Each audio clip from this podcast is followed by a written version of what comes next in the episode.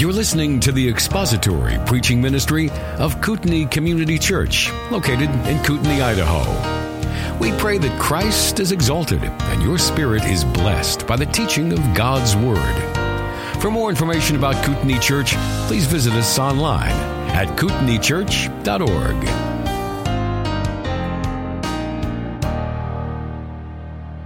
So this morning, once again, uh, back to 1 Timothy chapter 6. We're going to be looking at verses 17 through 19 this morning.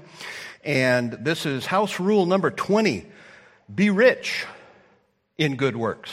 Okay? I thought if I didn't add that last part, I might have a great big gathering here of people that wanted to get rich this morning. So I just put that on there because, well, that's actually what the passage says. So has to be there. And that's where we're going to be looking at this morning.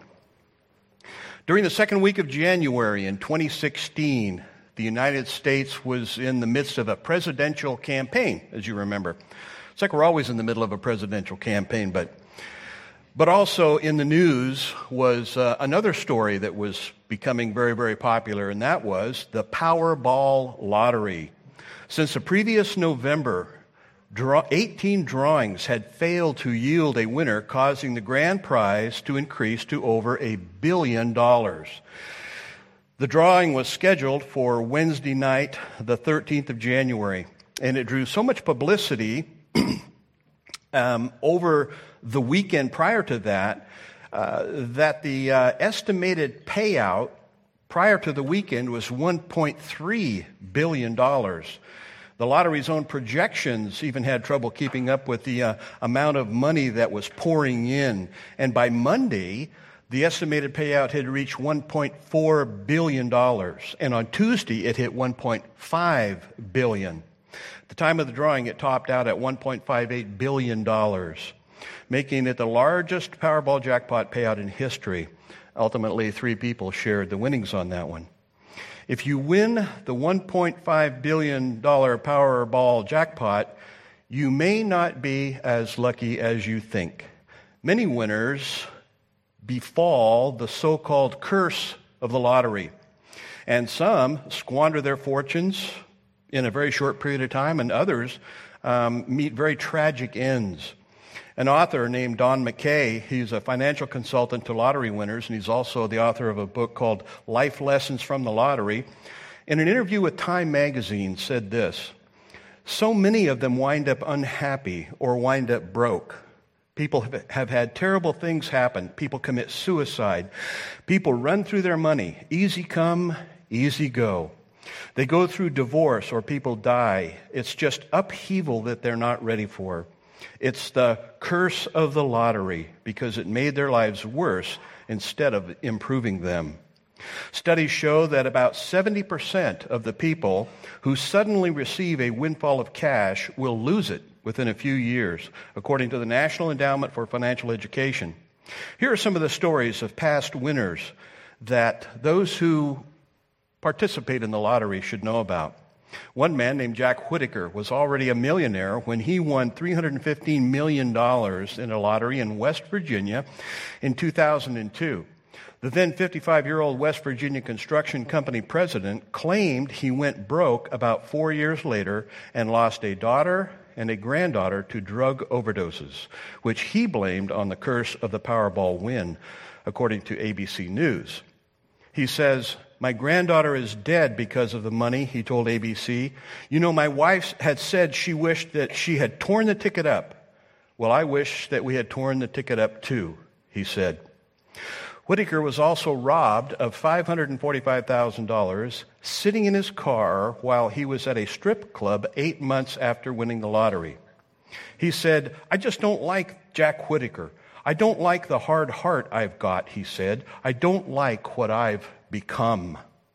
In, a, in his interview with Time magazine, this author, Don McNay, said of Mr. Whitaker, he's the last person I would have prototyped for going completely crazy, but he did. No question, it was because he won the lottery. Another man, Abraham Shakespeare, was murdered in 2009 after he won a $30 million lotto jackpot. The 47 year old Florida man was shot twice in the chest and then buried under a slab of concrete in a backyard. ABC News reported. A woman, Dee Dee Moore, who authorities say befriended him after his lotto win, was found guilty of first degree murder in 2012.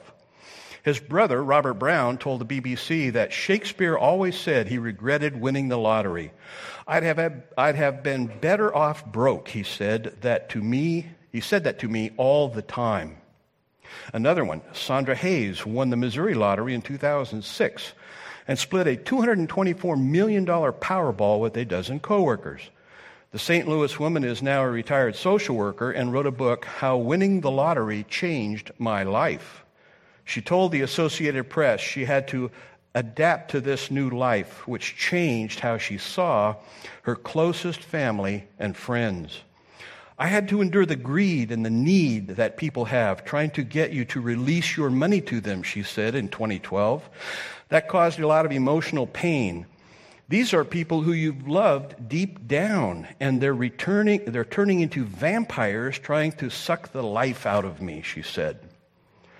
Another, Donna Micken, won $34.5 million in the New York State Lottery in 2007. She said the big win ruined her life and led to, quote, emotional bankruptcy. Most of us think that winning the lottery is the ultimate fulfillment, she said, but I found that wasn't the case.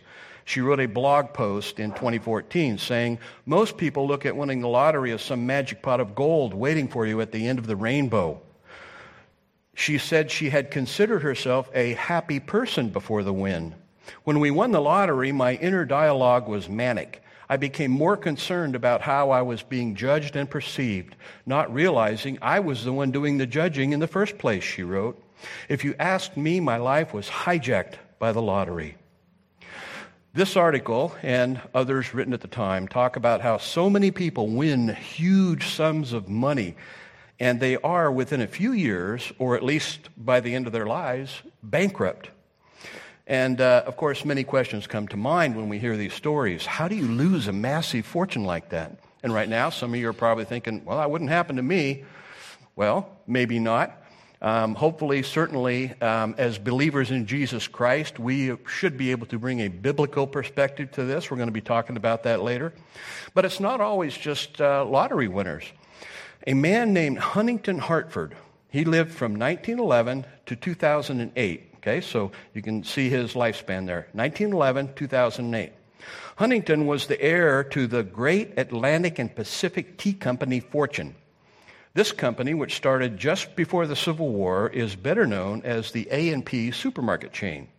A&P was the first U.S. coast-to-coast food store, and from World War I to the 1960s was what Walmart is for today's American shoppers. Huntington inherited approximately $90 million when he was 12 years old in 1923. He had $90 million when he was 12 years old. What could go wrong, right?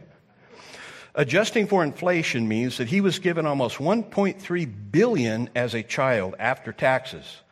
Huntington declared bankruptcy in New York in 1992, approximately 70 years after being handed one of the largest fortunes in the world. Huntington had the reverse Midas touch. He lost millions buying real estate, creating an art museum, and sponsoring theaters and shows. He combined poor business skills with an exceptionally lavish lifestyle. That's a bad combination, too.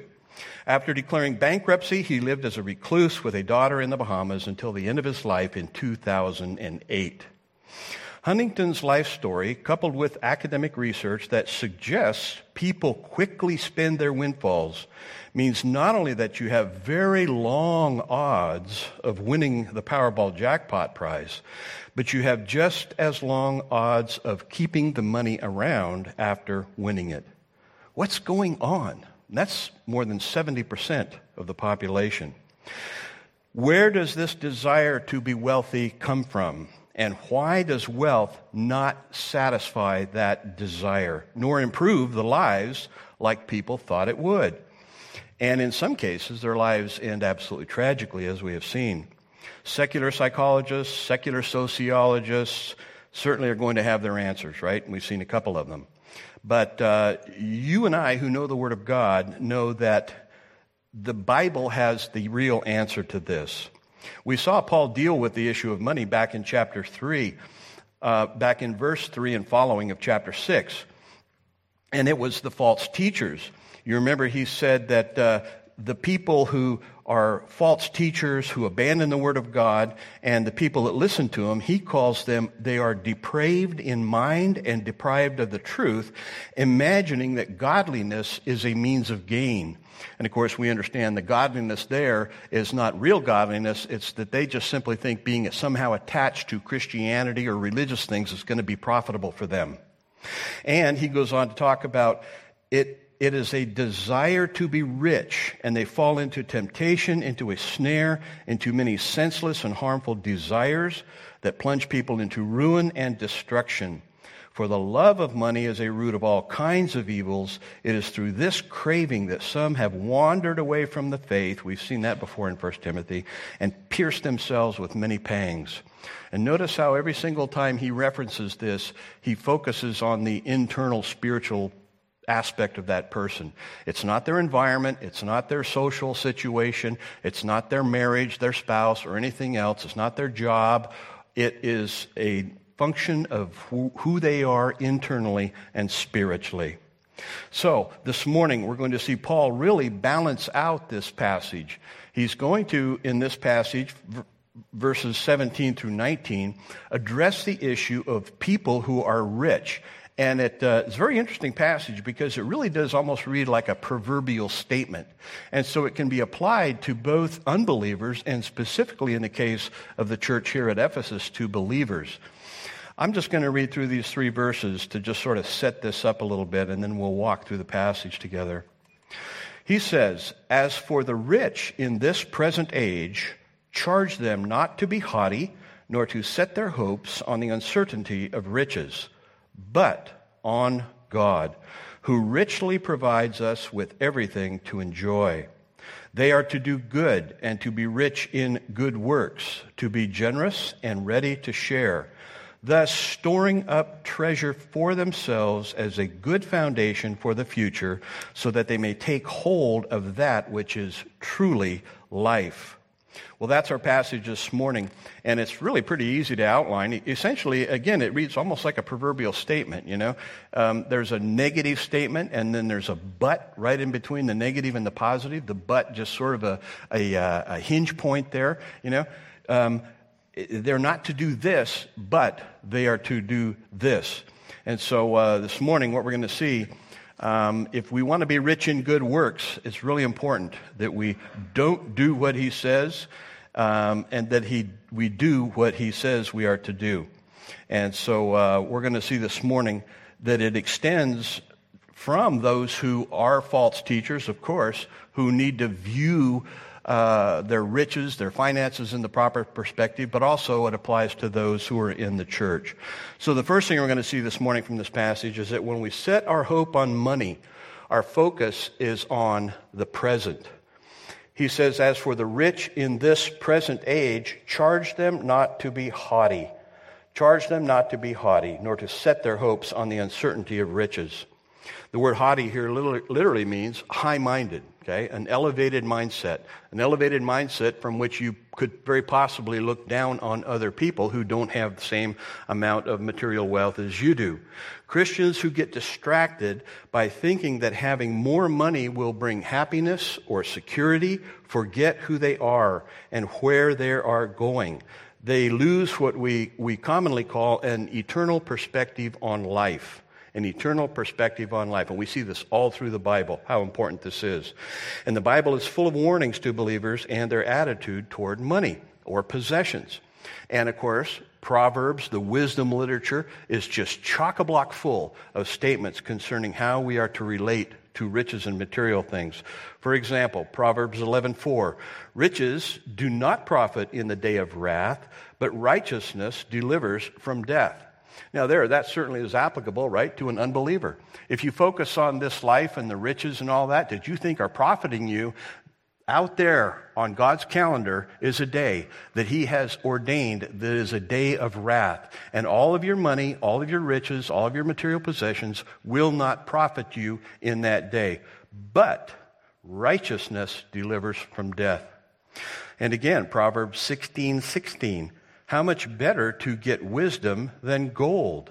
To get understanding is to be chosen rather than silver. Very simple statements comparing two things. It's better to get wisdom, the wisdom of knowing God and having a personal relationship with God is much better than any kind of uh, material wealth you can imagine. So the believer is encouraged to pursue wisdom rather than riches because of the fact of eternity. Keep your mind focused on eternity, not just on what's here and now. For the Christian who has trusted in Jesus Christ for their salvation and has set their hope on money or material things, they're in danger of forgetting what their Savior taught. In Matthew 19, very familiar passage, Matthew chapter 19, verses 16 through 30 um, an encounter with a man. It says, And behold, a man came up to him, to Jesus, saying, Teacher, what good deed must I do to have eternal life? Now, right out of the starting blocks, there's a problem. What must I do? Okay, so you know what his mindset is concerning salvation. What must I do to inherit eternal life? And Jesus responds to him by saying, If you would enter life, keep the commandments. And then he says, the, the man says back to him, Which ones? You know, give me a list. Give me something I can do, and I'll do it. He thinks he can do what it takes to enter the kingdom of God. And Jesus said, You shall not murder, you shall not commit adultery, you shall not steal, you shall not bear false witness. Honor your father and mother, and you shall love your neighbor as yourself. The young man said to him, All these I have kept. He really hadn't. What do I still lack? Jesus said to him, If you would be perfect, go sell what you possess and give to the poor, and you will have treasure in heaven, and come follow me. When the young man heard this, he went away sorrowful, for he had great possessions. And Jesus said to his disciples, Truly I say to you, only with difficulty will a rich person enter the kingdom of heaven. Again, I tell you, it is easier for a camel to go through the eye of a needle than for a rich person to enter the kingdom of God. When the disciples heard this, they were greatly astonished, saying, Who then can be saved? But Jesus looked at them and said, With man, this is impossible, but with God, all things are possible. There was a prevailing um, mentality in the day that if a person had material wealth, if they had riches, that that was a sign of God's blessing. And we're going to see, of course, it came from God. Uh, they also thought that if a man or a woman was um, somehow physically disabled in some way or born with a certain disability, that that was a sign of God's curse. You remember when the, they encountered the man born blind, the disciples said to Jesus, Who sinned, this man or his parents, that he should be born blind? And of course, the lesson was neither one of them did. But that was a prevailing attitude. It was a common view in ancient times Wealth or health was a sign of the blessing or a lack of it of the cursing of God. Paul says to charge the rich not to be high minded or haughty. Riches can blind a person to their spiritual needs, and that's true both of unregenerate people in particular, but also it applies to Christians as well.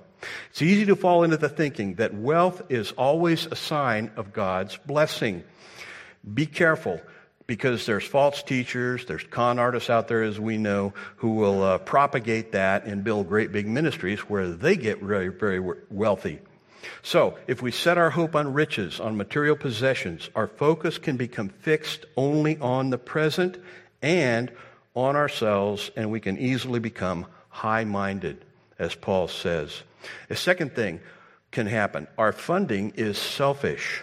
This is a counterpart to what we're going to see in verse, uh, verses 18 and 19.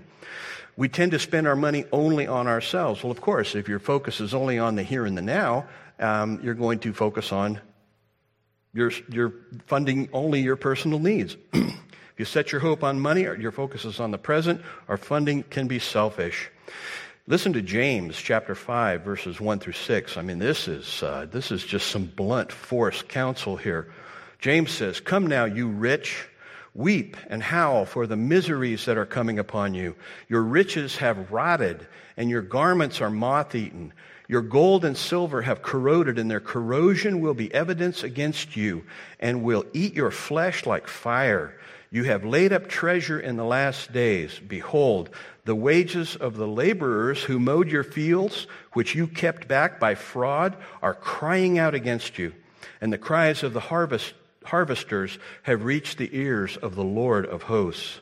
You have lived on the earth in luxury and in self indulgence, and have fattened your hearts in a day of slaughter. In the day of slaughter, um, the slaughter is for that which has been fattened for the slaughter, right? Like a fattened calf, right? But these people have fattened their own hearts for the day of slaughter. In other words, this is going to come back to judge them. The present focused and self focused world of unregenerate people forms the backdrop in this passage and also a warning to believers. And the wages of sin is still death, is it not? Wages of sin is death, and God says, Vengeance is mine, I will repay. And payday is coming for those who have rejected eternal life for the temporary, here and now life and luxuries that they can enjoy. In fact, as we know, the so called prosperity preachers, um, their focus is always on the present, always on the here and now, right? Um, very well known, very popular book written by Joel Osteen was not your best life in eternity. It wasn't your best life in the kingdom of God. What was it? It was your best life now, right? And if you just don't recommend it, but if you just analyze them a little bit, every single one of those folks talk about the here and the now, your wealth now, the money now, your health now, all of it. So if we set our hope on money, our focus is on the present. Our funding is selfish. And there's a third one. Our foundation is really shaky. That's why he calls it the uncertainty of riches. Don't set your hope on the uncertainty of riches. Setting your hope on material things is like building a high rise building, 30, 40, 30, 40 stories, a high rise building, but building it on cardboard boxes, okay? It's not going to last, it's not going to stand. This is, a, a, a, as we can see, and, and I'm not um, well versed in economics. There's some people here that are, some of you guys are. But I mean, we can all see the uncertainty of the financial situation that even uh, right now is taking place in our country. I mean, it's volatile, it's, it's crazy. Things, what can you count on for next week and next month um, as far as what is, what is taking place? And again, back to the wisdom of the Old Testament and the, the wisdom literature, Ecclesiastes 5.10. He who loves money will not be satisfied with money, nor he who loves wealth with his income. This is also vanity or emptiness. And again, from Ecclesiastes 6 1 and following, there is an evil that I have seen under the sun, and it lies heavy on mankind a man to whom God gives wealth, possessions, and honor, so that he lacks nothing of all that he desires, yet God does not give him power to enjoy them, but a stranger enjoys them. This is vanity. It is a grievous evil. And we see this all around us. People work hard, and yet other people enjoy the fruits of their labor. And uh, clear back in the wisdom letter of the Old Testament, this is called an evil and again, back to Proverbs chapter 23, verses 4 and 5. Do not toil to acquire wealth. Be discerning enough to desist. When your eyes light on it, it is gone, for suddenly it sprouts wings, flying like an eagle toward heaven. Boy, do you, can you ever identify with that nowadays? What would we call that when, when money just sort of sprouts wings and flies away? Or it, it, it, um, it de- devolves in value because of inflation. Or, um, talking to Brother Dave uh, about the Weimar Republic in the 1920s in Germany. I mean, a person could have a bushel of money, but it wouldn't even buy him a loaf of bread because of inflation. Um, that's what can happen when you put your trust in wealth, in money. Jesus told a parable in Luke chapter 12 to highlight the foolishness of trusting in material things. Luke chapter 12, and uh, a well, the well known story, Luke 12, 15 and following. And he said, uh, Take care and be on your guard against all covetousness, for one's life does not consist in the abundance of his possessions. And he told him a parable, saying, The land of a rich man produced plentifully. And he thought to himself, What shall I do? For I have nowhere to store my crops. And he said, I will do this. I will tear down my barns and build larger ones. He's going to build his own storage center, okay? for his stuff. And there I will store all my grain and my goods. And I will say to my soul, Soul, you have ample goods laid up for many years. Relax, eat, drink, and be merry. But God said to him, Fool, this night your soul is required of you, and the things you have prepared, whose will they be? So is the one who lays up treasure for himself and is not rich toward God. So, if we set our hope on riches, our focus is on the present, just the here and the now, our funding tends to be selfish and our foundation is really, really shaky. And if you don't know Jesus Christ as your Lord and Savior, you don't have a foundation. It's not just shaky. You're like this man who went to bed that night thinking that he was, had his whole life planned out. And he didn't wake up on this planet. He woke up in the presence of God as his judge. And God said, You fool. That was a foolish thing to do. So, when we set our hope on riches, that's what can happen. But, and we have that very strong contrastive term here, but, Paul says, don't set your hope on the uncertainty of riches, but, and I'm going to supply what's not in the text, set your hope on God. It's actually there, but it's very common in the Greek text for there not to be a, a verb the second time it's used like that. But set your hope on God, who richly provides us with everything to enjoy. When you have your hope set on God and not on the temporary, uncertain things of this world, first we see our focus is also also on the future. Of course, it's on the here and the now. God knows that we have to live in this world. He's the one that put us here, but He's also the one that provides what we need. We have to focus on what, what we have to take care of here. We have families to provide for, we have jobs to go to, we have bills to pay, all of that. God knows that. And that's why Paul says he richly provides us with everything to enjoy. We need to, we need to understand that. And uh, it's not an either or situation, it's a both and. Our focus is not just on the here and now, however, it's also on the future. This makes all the difference in the world. When our hope is on Him, we won't be haughty. We'll understand where our material wealth comes from. It comes from Him, He supplies it. That precludes us, hopefully, from being conceited or prideful. We will acknowledge that it is God who provides all that we have, and He richly provides us everything to enjoy. That's contentment. Not because we have everything, but we know that everything we do have came from God, and He wants us to enjoy what we have. In other words, we will be content. You remember that? Back to chapter 6, verses 4 and 5 and following. They, they imagine that godliness is a means of gain. Now, there is great gain in godliness with contentment. True godliness is going to be godliness with contentment. Why? Because you're going to understand that everything you have is a gift from God by His grace and that it is to be enjoyed because of that. And then he even says, But if we have food and clothing, with, with, with these we will be content. So again, this, this little three verse section here is a balance for what he talked about before concerning um, our material possessions and things. So our focus is also on the future, not just on the here and now. And um, Scripture is so important about the believer keeping a, an eternal perspective.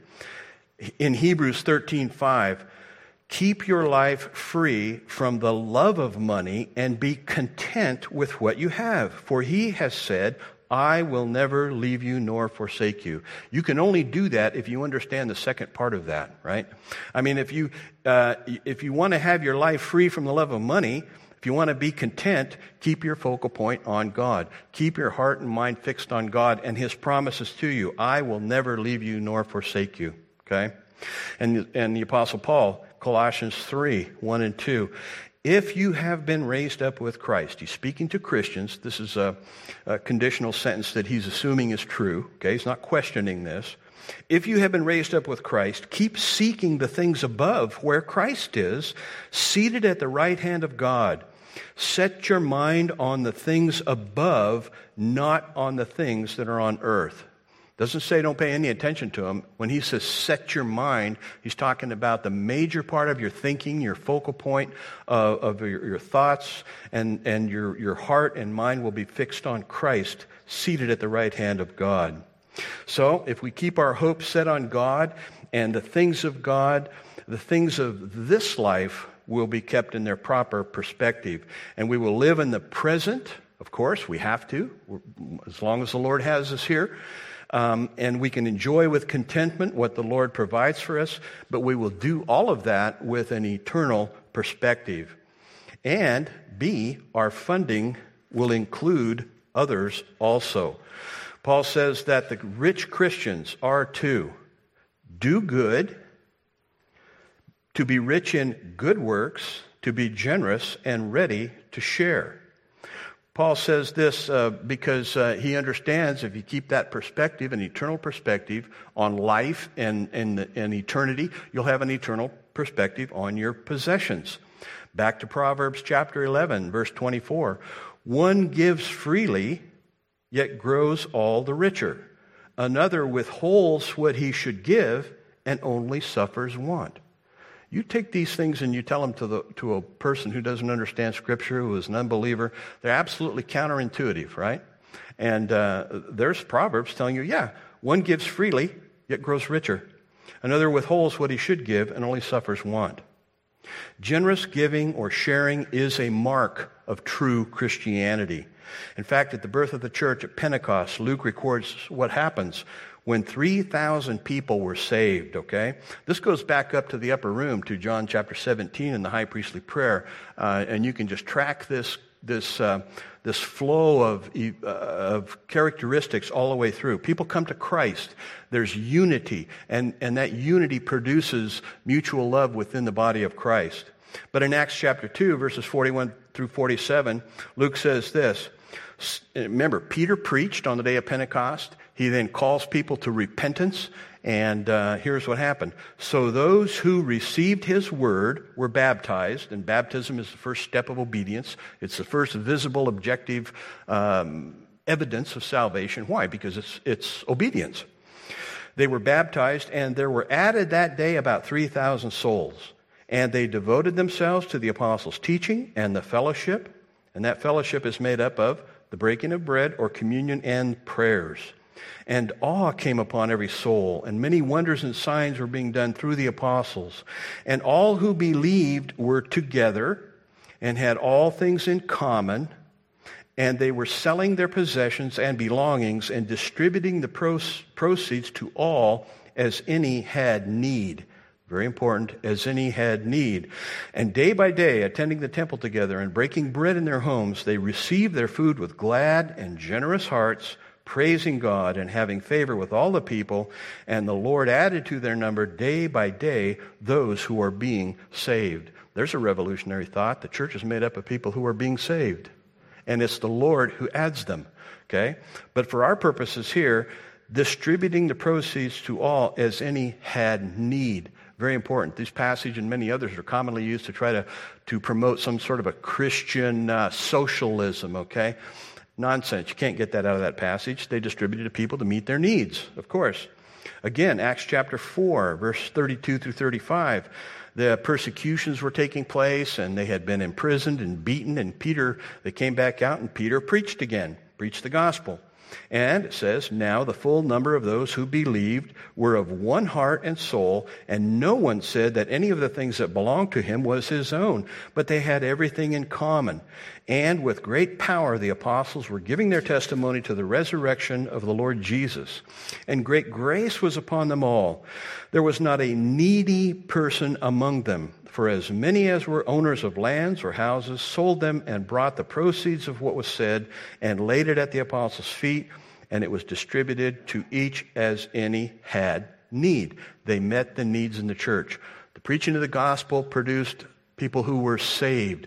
That salvation, as they fellowship together, produced unity in the Spirit and the working of the Spirit. And that resulted in love within the church and the meeting of needs within the church.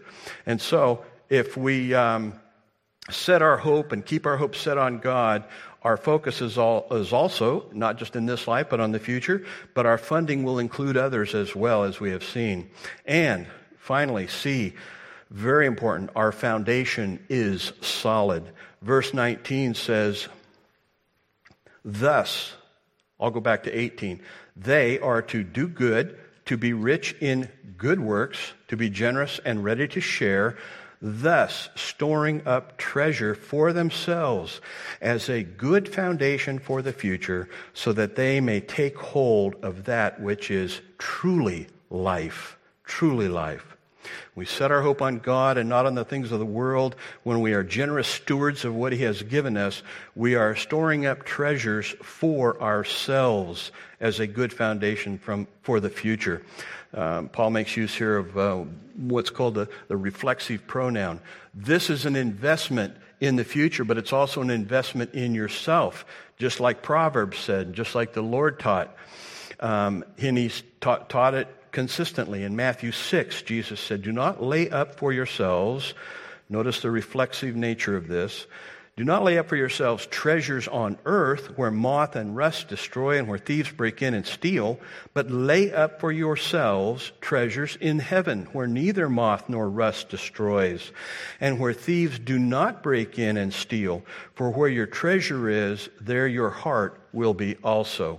And that's, an, again, a reference to keeping an eternal perspective. If your treasure is just physical in this world, that's where your heart's going to be. But if you have made an investment in uh, the future by obedience to the Word of God, then your heart and your mind and your thoughts are going to be fixed on Christ and who He is and what He has accomplished for you and the fact that He's coming back. And um, that's what Paul is saying here. And by doing that, you will be laying a good foundation for the future so that they may take hold of that which is truly life. We've seen Paul use this little phrase, take hold. Remember what he said to Timothy back in uh, 612? Take hold of the eternal life to which you were called. He's not talking about getting saved. He's saying, wrap your mind around it, Timothy. Get your head in a, an eternal perspective so you can live your life out based on that. And this is the same thing he's saying here. Take that same principle and teach it to the people in Ephesus so that they'll understand that they have to lay up a good foundation for the future so that they can lay hold of that which is really life, truly life. And um, that is a good foundation. The flip side of that is people that don't know Christ, people that are unregenerate, they don't have a foundation, but they've also made an investment in the future, except payday for them is going to be the wrath of God for their sins. And that, that is an infinite difference compared to what God has called us to. So, when we set our hope on riches, our focus is only on the present. Our funding tends to be selfish and the foundation is really shaky. But, strong contrast, when you set your hope on God, the focus is also on the future. You'll have an eternal perspective. The funding of our, the way we handle our funds will include others, and our foundation is solid. Very interestingly here, Paul, many commentators have uh, noticed that he sort of is using a um, uh, kind of a, uh, um, he takes a hold of these words and uh, it's kind of almost a play on words. Have you noticed? He uses the word rich as an adjective, as a noun, as an adverb, and as an infinitive. And I just sort of uh, made a sentence there on your outline. Rich believers should not set their hopes on uncertain riches, but on our God who richly gives us all things and motivates and enables us to be rich in good works. Do you have any thoughts or questions about what we've seen? Yeah. Yeah, there's been quite a few, in fact. Um, having wealth is not a sin. It, it, it, it, as we've seen, it's, it's all about how do you relate to it. How do you relate to it? Where, do, where is your mindset? Where is your focus? And understanding that it all comes from God, no matter how much or how, how little. Um, and yeah, there's a lot of uh, a lot of men of God and women of God who have used their wealth to um, advance the gospel as as they should and to bless the church. Okay, anything else? Yeah. Oh yeah. Yeah, and, and the definition of rich. Um, basically, the biblical definition of rich is having enough food, shelter, and clothing, and a little bit more. That's it. Okay? Based on that, probably most of us would be considered rich by biblical standards. Now, I know when we hear, think of rich people, and, and they're in the news all the time, you know, Bill Gates, Elon Musk, like that. Well, of course, they're rich, fabulously wealthy. Um, not meant to be envied. Not meant to be envied. One heartbeat away from eternity. And when that happens, they leave it. Okay? They not only leave all that wealth, they leave this earth house behind. They don't even take that with them, right? Um, and so it's, you can only have that perspective from understanding the Word of God. Okay? Any other thoughts or questions you might have?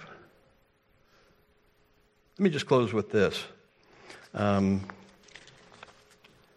back to Proverbs. Just absolutely full of good wisdom. Proverbs chapter 30, verses 7 through 9.